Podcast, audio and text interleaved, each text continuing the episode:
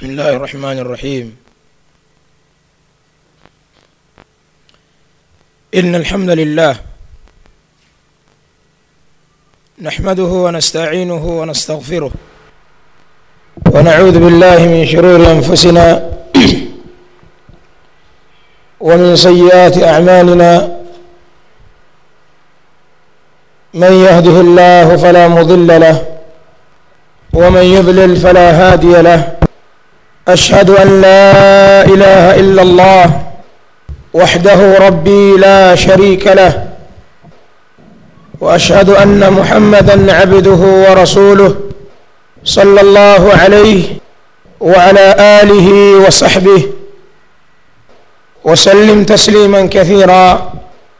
يا أيها الذين آمنوا اتقوا الله حق تقاته ولا تموتن إلا وأنتم مسلمون. يا أيها الناس اتقوا ربكم الذي خلقكم من نفس واحدة وخلق منها زوجها وبث منهما رجالا كثيرا ونساء. واتقوا الله الذي تساءلون به والأرحام. إن الله كان عليكم رقيبا. يا أيها الذين آمنوا اتقوا الله وقولوا قولا سديدا يصلح لكم أعمالكم ويغفر لكم ذنوبكم ومن يطع الله ورسوله فقد فاز فوزا عظيما.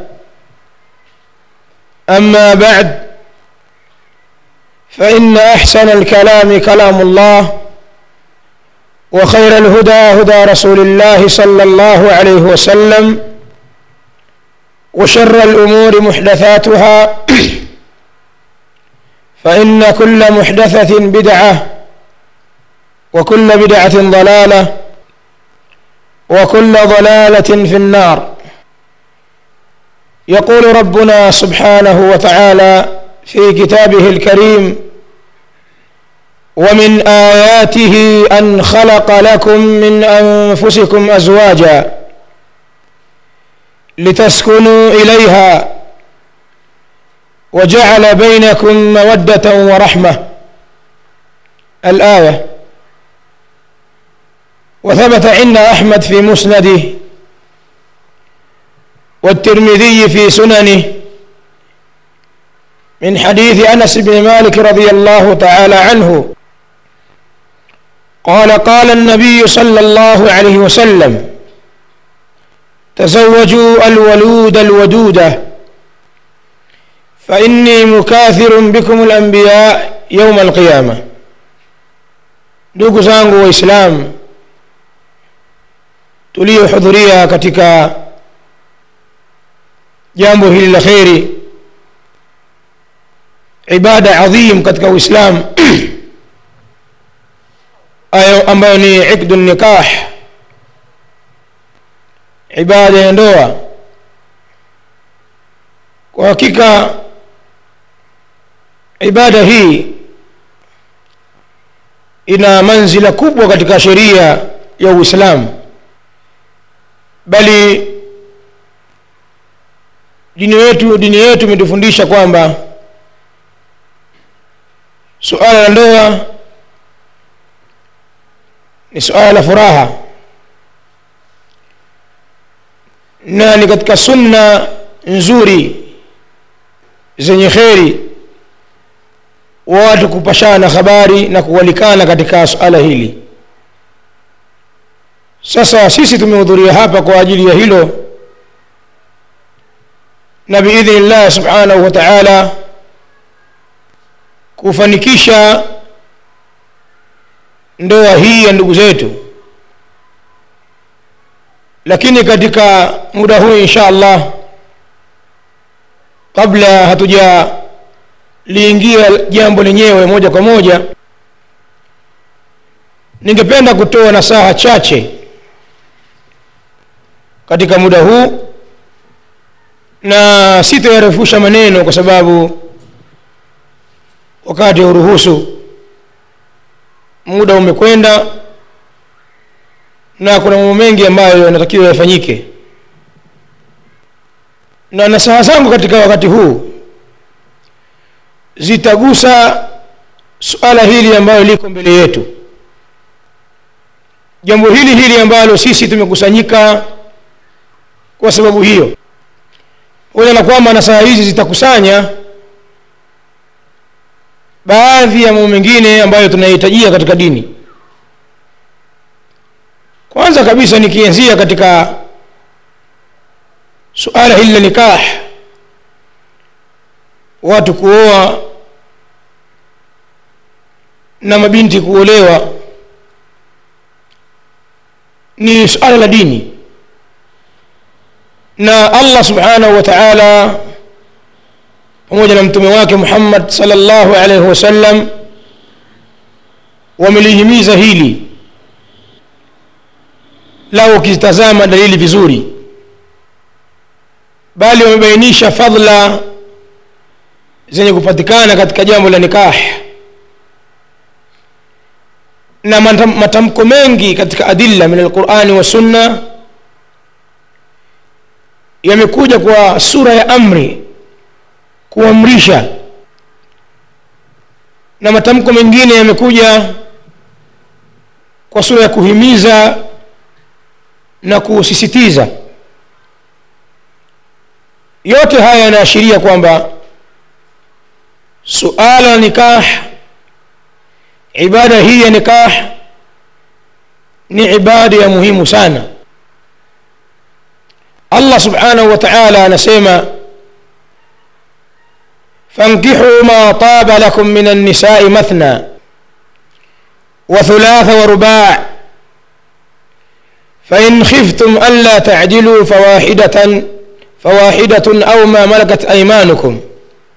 الآية oweni katika wale ambao wamekupendezeni. Wanawake ambao mmewapenda. Wawili watatu mpaka wanne. Na hii ndiyo idadi ya mwisho ambayo sheria ya kiislamu imeikiri baada ya mtume sala llahu alaihi wasallam. Mtume alaihi salatu wassalam alikuwa na hukmu khasa. Aliongezewa idadi ya kuwaoa wanawake lakini suala hilo ni hasa kwa mtume sala llahu alaihi wasallam. Sisi wafuasi wake idadi ya mwisho kabisa ambayo tumewekewa na sheria ya kumiliki wanawake ni wanne tu. Kisha allah anasema mkihofia kwamba hamwezi mkasimamisha uadilifu kwa wanawake hao wengi basi toshekeni na mmoja. Kwa maana ukiwa wewe huwezi uadilifu uliofundishwa na sheria wa kuishi na wanawake na kuwatekelezea haki zao za kimsingi uwezi ukalitekeleza hilo ukiwa na wanawake wengi au zaidi ya mmoja baki na mmoja. Na hiyo ndio amana aya hii ina maelezo mengi. Sitazungumzia kwa leo suala la wake wengi na ahkamu zake hapana. Bali ninakusudia katika kuisoma aya hii kubainisha kwamba aya hii ni miongoni mwa aya ambazo allah subhanahu wa taala anaamrisha suala la kuoa. Fankihu na hili fiilu amr ni tamko la amri ambalo linafidisha uwajibu. Na lau kama zisingekuja karain yani mambo ya kuvua basi moja kwa moja ndoa ingekuwa ni wajib kama sio sunna muakkada. Lakini kuna adilla zimekuja zimevua hukumu hii. Ala kulli hal utaona kwamba aya hii inahimiza sala la kuoa. Bali allah subhanahu wa taala anasema tena wa min ayatihi an khalaqa lakum min anfusikum azwaja. Na miongoni mwa alama zake allah subhanahu wa taala ay alama za kuwepo kwake kwamba yupo subhanahu wa taala ambaye ni muumba na mwendeshaji wa mambo. Miongoni mwa alama za kumtambulisha au za kutambulisha kuwepo kwake ni yeye kuwaumbieni kutokana na nafsi zenu wanawake. An khalaqa lakum min anfusikum azwaja. Ni pale allah subhanahu wa taala alipokuumbieni kutokana na nafsi zenu wanawake. Litaskunu ilaiha ili mpate utulivu kwa wanawake hao. Mtulizane wajaala bainakum mawaddatan wa rahma na akajalia baina yenu mapenzi na kuhurumiana. Yani kwa wale wanandoa waliotangamana kwa ndoa ya kisheria allah subhanahu wa taala ametia baina yao mapenzi na kuhurumiana. Yote haya ni mambo ambayo yanaonyesha wazi wazi kuwepo kwa allah subhanahu wa taala hasa kwa wale watu ambao wanatafakari. Sasa aya hii yathibitisha kwamba suala la ndoa na watu kuoa na wanawake kuolewa ni alama tosha kabisa ya kutambulisha kuwepo kwa allah subhanahu wa taala yani atauhidu rububiya haya ni mambo ya kimaumbile ambayo mwanadamu aliyeumbwa katika maumbile ya sawasawa analihitajia jambo hili. Na allah subhanahu wa taala ametia siri kubwa katika maisha ya ndoa. Miongoni mwa hayo ni aliyoyataja katika aya hii. Kwanza kabisa panapatikana utulivu. E naam utulivu wa kisheria. Na wale waliooa watalikubali hili pamoja na kwamba ndoa ina misukosuko yake.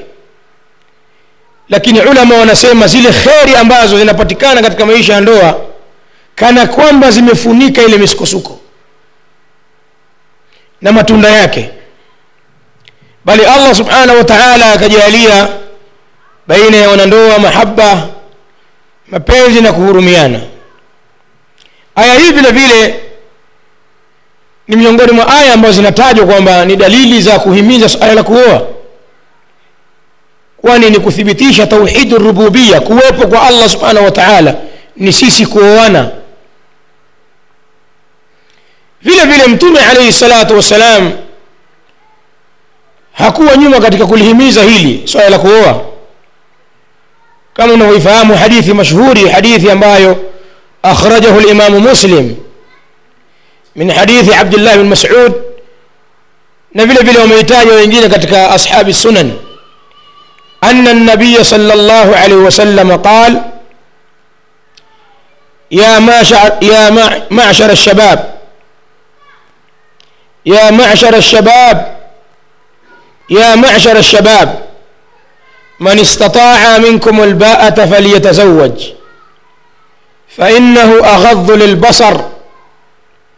وأحصن للفرج ومن لم يستطع فعليه بالصوم فإنه له وجاء Mtume alayhi salatu wassalam amewahi kuzungumza akiwahimiza vijana kwa kusema ya mashara shabab, enyi mkusanyiko wa vijana, na akarudia tamko hili mara tatu. Yule ambaye mwenye kuweza kumiliki masulia ya ndoa, basi na aoe. Yule ambaye mwenye uwezo wa kumiliki na kuyakabili majukumu ya ndoa basi na aoe. Albaa wanaochua wanaizungumza kwa kuisherehesha nini uwezo unakusudiwa hapa? Wanasema ni quwa albadania uwe una nguvu za kiwiliwili za ukuwezesha wewe kuoa. Walquwa almadiya na uwe una nguvu fulani ya kihali ya kimaandalizi ya kuweza kumtunza huyo ambaye unamuoa. Kwa sababu mwanamke ambaye unaozeshwa fahamu kwamba ana haki nyingi kwako. Kuna mambo mengi ya wajibu ambayo sasa hivi wewe ndo unaulizwa hapo mwanzo alikuwa haki hizo azichukua kwa wazazi wake au walezi wake. Lakini baada ya kumuoa wewe haki zile zinakuwa ni wajibu kwako. Ujue utamlisha nini mkeo? Utamlaza wapi? Utamvisha nini? Utamsimamia vipi katika nafsi yake na dini yake? Haya ni masuulia ambayo mtume alaihi salatu wassalam atuambia kwamba ukiyaweza kama wanavyosherehesha ulama basi oa. Kwani kuoa huku ni, ni, ni ngao? Inayatuliza macho na ina hifadhi tupu. Kwa maana unakuwa huna macho juu juu ya kuvitazama vya haramu. Jicho lako linatulia kwa sababu tayari una stara nyumbani kwako. Vile vile tupu yako inahifadhika na kuvielekea vile ambavyo allah ameviharamisha unasalimika na machafu ya zinaa na machafu ya liwat na mambo yote mabaya ambayo yanafungamana na tupu. Kwa sababu tayari tupu yako inahifadhika.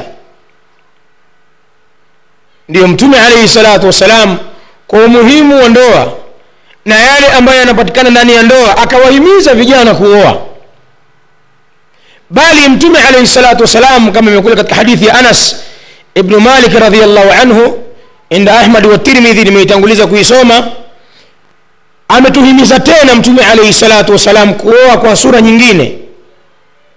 Aliposema tazawaju alwaluda alwaduda oweni wanawake wenye kuzaa na wenye mapenzi oweni wanawake wenye vizazi na wenye mapenzi. Fa inni mukathirun bikum lambiya yauma alqiyama kwani mimi nitajifaharisha mbele ya manabii wengine siku ya qiama yani kwa wingi wa ummati muhammadi siku hiyo. Kwenye hadithi hii kwenye riwaya nyingine imekuja tazawaju takthuru oweni muwe wengi wingi wa ndoa za halali mtume alaihi salatu wassalamu atakuja kujifaharisha nao siku ya kiama baina ya manabii wengine.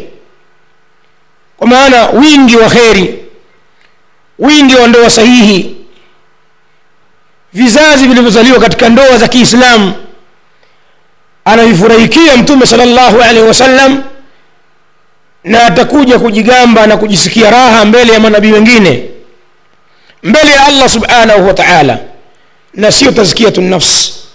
Haina maana kwamba mtume atakuwa anajisifu mbele ya manabii wengine. La bal min babi atahaduth binicmati llah ni ule mlango wa mtu kujizungumzia necma za allah subhanahu wa taala.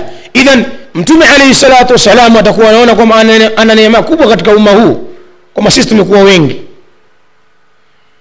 Lakini wingi huu ni ule wingi wa ndoa sahihi. Hadithi hii ni ushahidi kwamba kizazi ambacho kinapatikana kwa njia ya uzinifu hakina kheri. Wala akitamfurahisha mtume salllahu alehi wasallam huko mbele ya allah. Bali wale ambao wanaacha njia sahihi ya kutafuta kizazi kama tulivyoelekezwa na uislamu wana masuulia makubwa. Bali wanasababisha ufisadi mkubwa katika ardhi kwa kupatikana watoto wa zinaa ambao wengi unakuta malezi yao ni ya matatizo.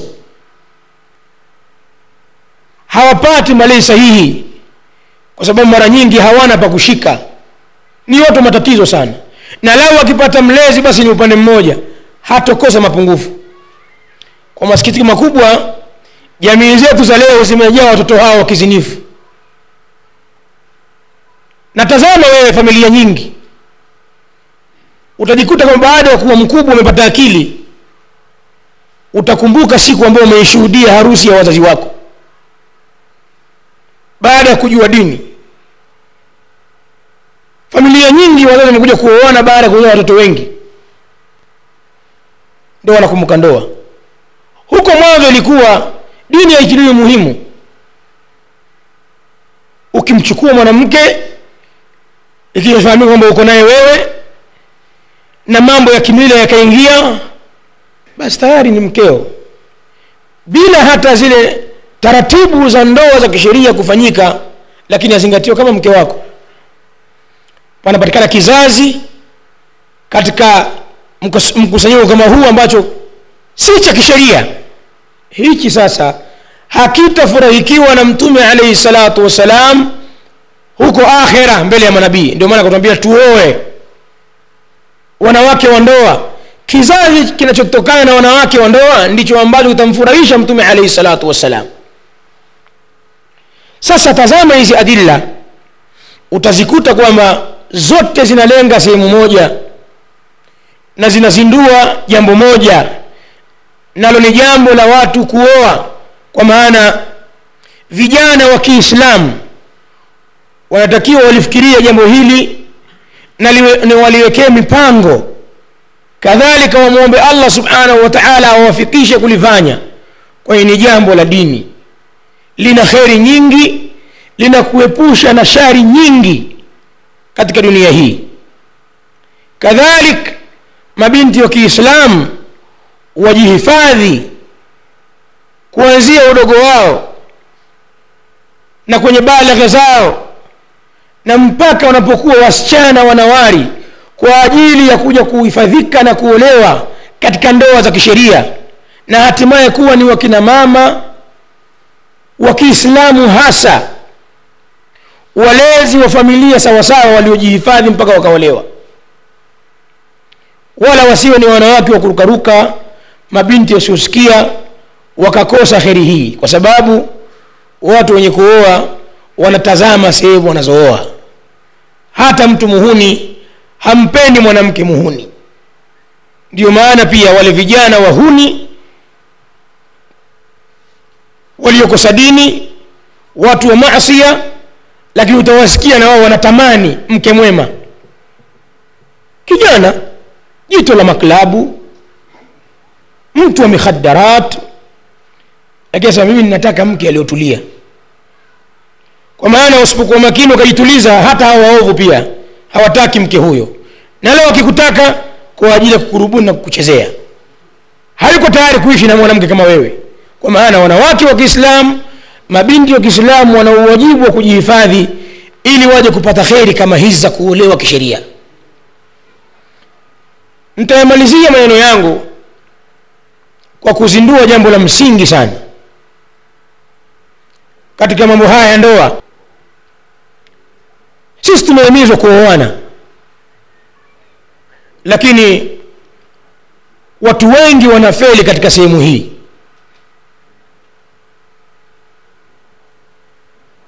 Ni kijana gani ambaye anastahiki kuozeshwa? Kwa maana akija kwako akipiga hodi umpe mke. Na ni mabinti gani hao ambao wanastahiki kuolewa. Yote haya tayari ameshayabainisha mtume salllahu alaihi wasallam katika mafundisho yake mengi. Akiwazungumzia vijana wa kiume mtume alaihi salatu wassalamu anasema idha atakum man tardhauna dinahu wa khuluqahu fazawijuhu atakapokujieni yule ambaye mnaridhika na dini yake na tabia yake basi muozesheni tena haraka. Na msipolifanya hilo mkavutavuta kumwozesha kijana kama huyu. Mwenye dini na mwenye tabia njema mnaweza mkasababisha fitna na ufisadi mkubwa katika ardhi. Hadithi inamalizikia hivi. E naam. Kijana ambaye ana dini yake mustaqimun ni amesimama sawasawa yuaddi alfaraid. Anahifadhi faraidh ya allah subhanahu wa taala. Faradhi anazichunga na analazimiana nazo. Wahakadha harisun fi sunan. Na ni mwenye kujitahidi na kupupia mambo ya sunna. Dhu akhlaqi alfadila. Ukimtazama ni kijana ambaye ana tabia njema. Mazungumzo yake na watu mafungamano yake na watu ni mwaminifu hana tuma mbaya mbaya ambazo zinaharibu heshima na murua wa mtu. Kijana kama huyu akija kwako kuchumbia mwozeshe ikiwa unayo uwe binti. Na usipofanya hivi ni kusababisha ufisadi na fitna katika ardhi. Sasa mawalii wale wasimamizi wa majumba watazame wale watu ambao wanakuja kuoa katika majumba yao kuna watu wengi wamefeli hapa wakajikuta kwamba wamewapoteza mabinti zao. Wamewatia mabinti zao katika mabalaa kiasi kwamba anajuta na hawezi kumtoa tena. Wakawatoa mabinti zao wakawaozesha watu wasiokuwa na dini. Wala akhlaq. Lakini wao walitazama mambo mengine kabisa ambayo mtume alaihi salatu wassalam hakutuhimiza mawali tuyaangalie hayo.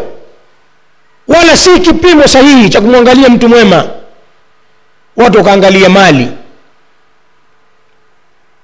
Kaja mtu kuchumbia kwake ana uwezo lakini hana dini ana tabia mbaya.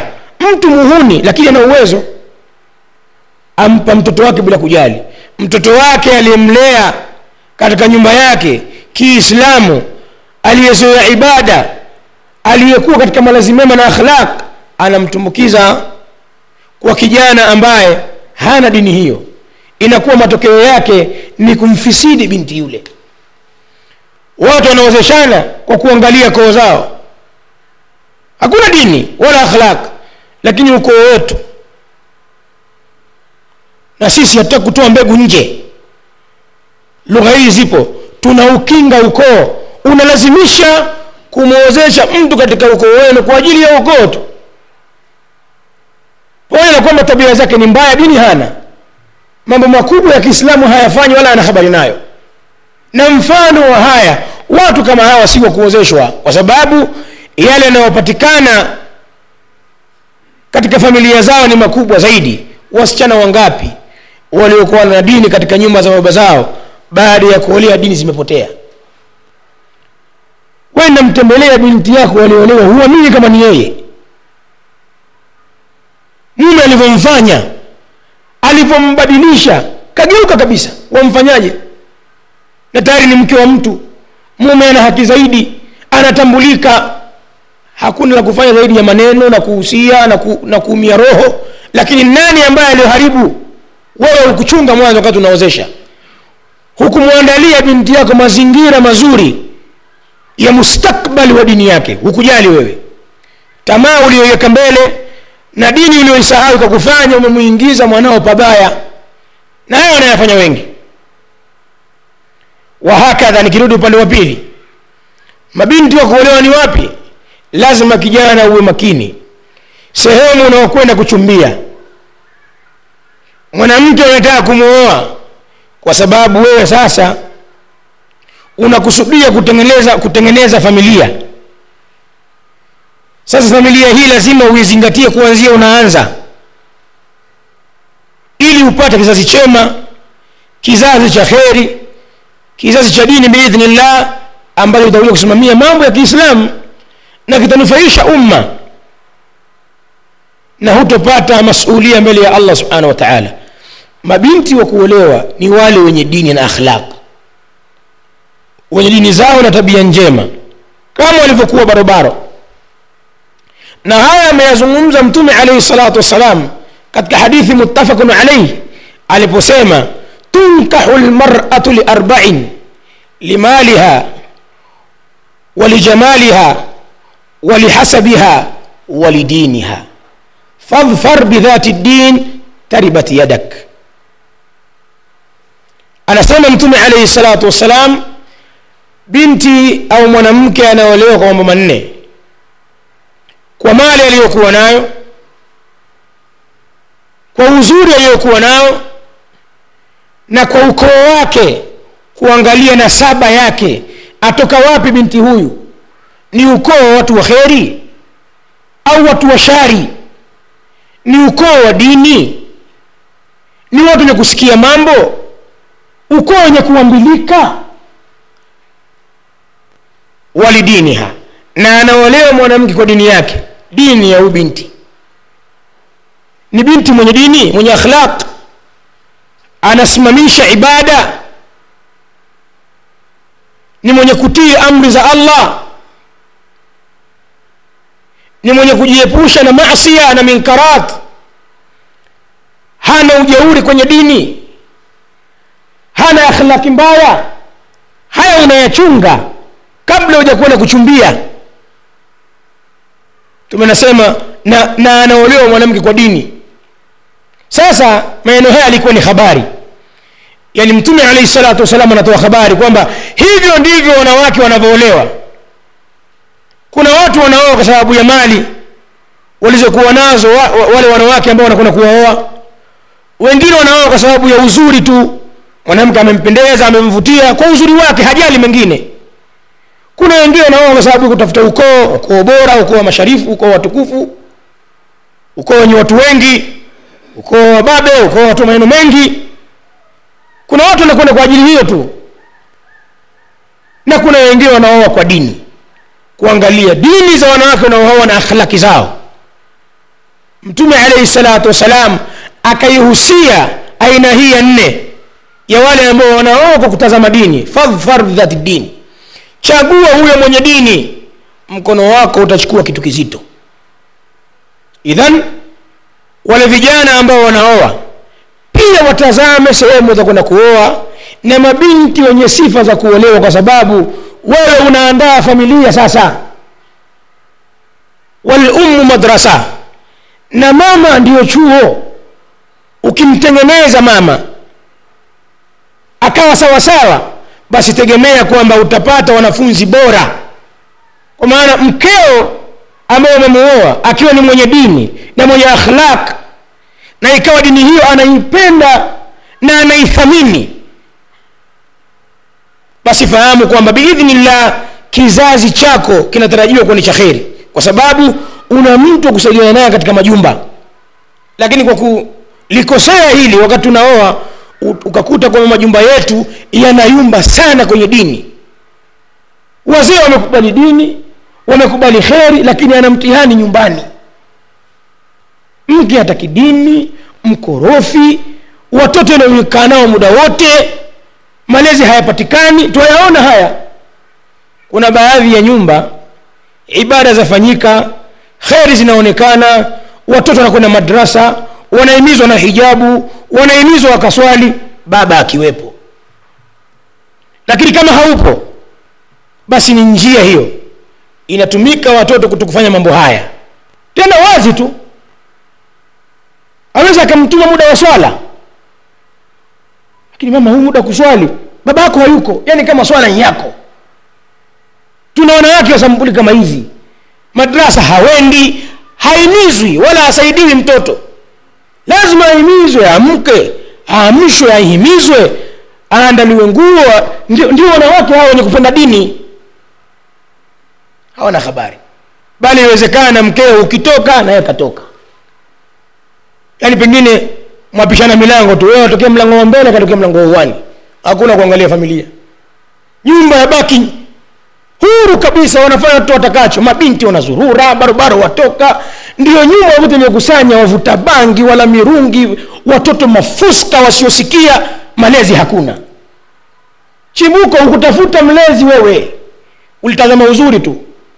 Sasa umri umekwenda ule uzuri umepungua familia ndio unayo mabalaa yanakukuta. Usiangalie hilo shekhe angalia dini ya mwanamke unayemwoa aje kuwa ni msaada kwako katika kulea familia yako. Wala usikubali kufeli katika kuchagua mke. Na wale ambao walifeli huko mwanzoni wakajiolea tu. Na sasa hivi wanaona matokeo yake na wanajuta jitahidi kwenye nasaha kuwa mkali. Jua kwamba wewe utakuja kuulizwa huyo mwanamke yuko chini yako na hawa watoto wake. Wewe ndio kiongozi mkuu utakuja kuwajua na allah subhanahu wa usiwe dhaifu. Usikubali kila kitu. Jitahidi kwa ilmu na kwa uchungu kuwahimiza watu na kutafuta kila hali ya kuelewesha dini katika familia yako kwa hiyo kwa ufupi sana tumeona kwamba ni mabinti gani ambao wanafaa kuolewa na vijana gani ambao twafaa kuwaozesha. Namalizia na saa zangu kwa sababu ni muhimu sana. Swala hili la ibada la nikah kama tulivyolizungumza mmeona kwamba ni swala la dini. Wala sio masala ya mazoea hili ni jambo la dini. Na dini yetu imefundisha ndoa za kiislamu na taratibu zake. Lakini leo watu wengi wamelifanya jambo hili la kuoa ni jambo la ada. Na tukakuta kwamba sehemu nyingi za harusi zinafanyika minkarati mingi. Leo ndoa za kiislamu nyingi na harusi za kiislamu nyingi haziendi kiislamu bali tumeathiriwa.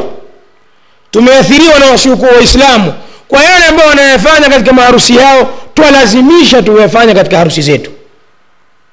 Wakati hii ni dini na mwongozo na wale wana dini yao ya batil ambayo hatu, hatuikubali wala hatuiamini.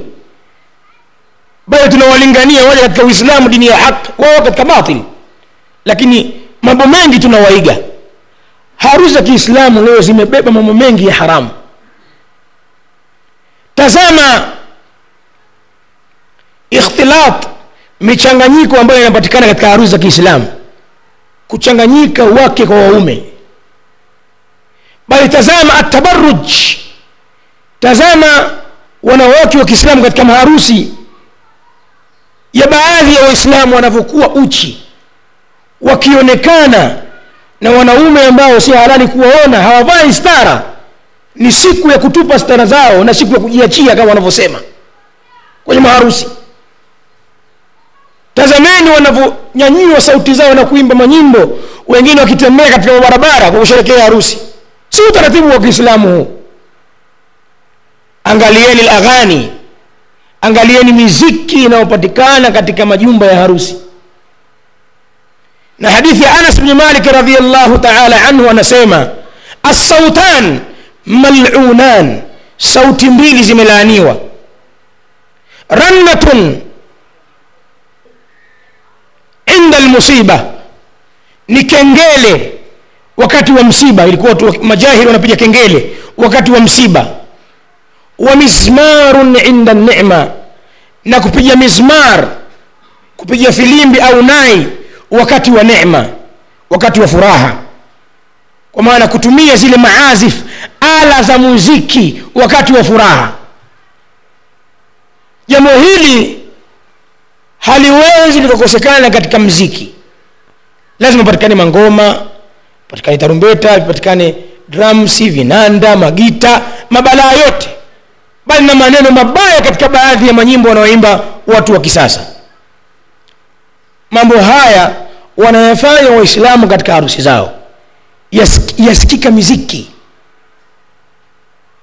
na mziki ni haramu wala hakuna utata kwa adilla qawiya ambayo wanazibainisha ulama ahlulilm na tafsiri ya masaba wawili wakubwa abdullah bn abbas wa abdullah bn masud وكي قول الله سبحانه وتعالى إن الذين يشترون لهو الحديث wa min man yashtari lahu alhadith, na kuna baadhi ya watu ambao wananunua maneno ya upuuzi ili wawapoteze watu na njia ya Allah subhanahu wa ta'ala. Alimamu Ibn Kathir ametaja kauli ya Abdullah bin Abbas na Abdullah bin Mas'ud wakisema kwamba lahu alhadith, maneno ya upuuzi yaliyokusudiwa katika aya hii ambayo baadhi ya watu wanayanunua ili wawapoteze watu na watu waghafilike na dhikr. Alaghani ni miziki wa adatu tarab na ala za miziki sasa maharusi mangapi na balaa hilo? Tazama katika baadhi ya majumba minkarati ya kuwaanika maharusi nje na watu kuwaona wakiita veli.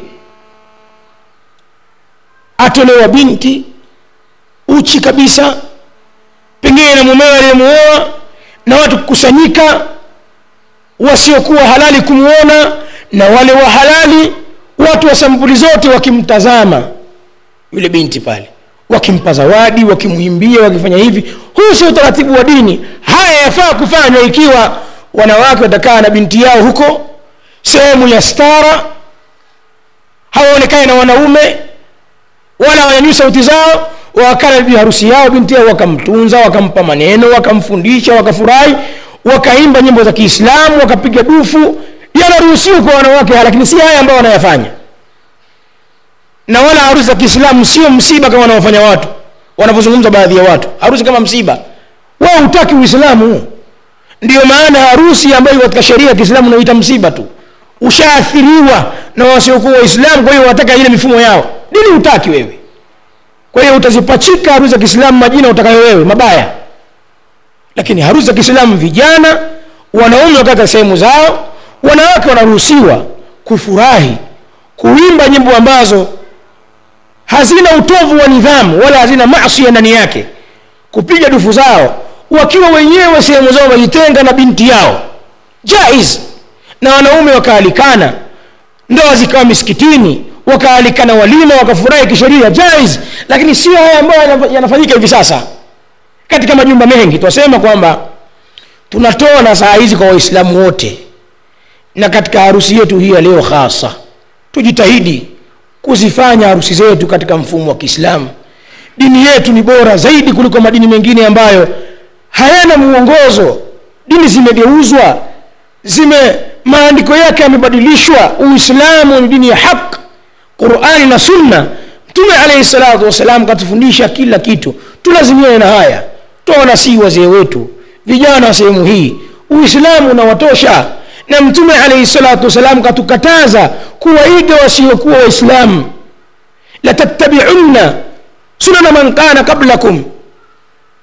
Mtafuata nyenendo za waliokuwa kabla yenu hatua kwa hatua dhiraa kwa dhiraa hata lau dakhalu juhura dhabbin la dakhaltumuh.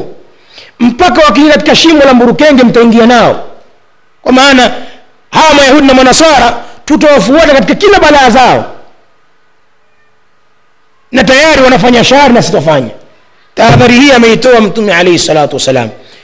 Nataka nimalizie maneno yangu hapa kwa kusema kwamba allah atufanyie wepesi sisi kuyasikia maneno ya dini na kuyafuata. Na allah afungue mioyo yetu isiwe na chuki na, chuki, na kuchukia ha haki.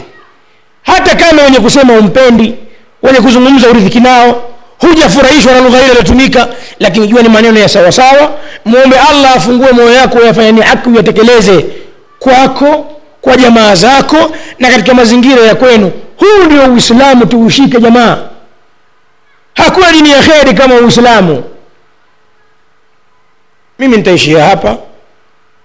Namwomba allah subhanahu wa taala maneno haya. Yeye ni yenye athari kwenye nafsi yangu na yawaathiri ndugu zangu waislamu allah tufungulie kuifata haq na kuiacha batil. Na mimi nitaishia hapa.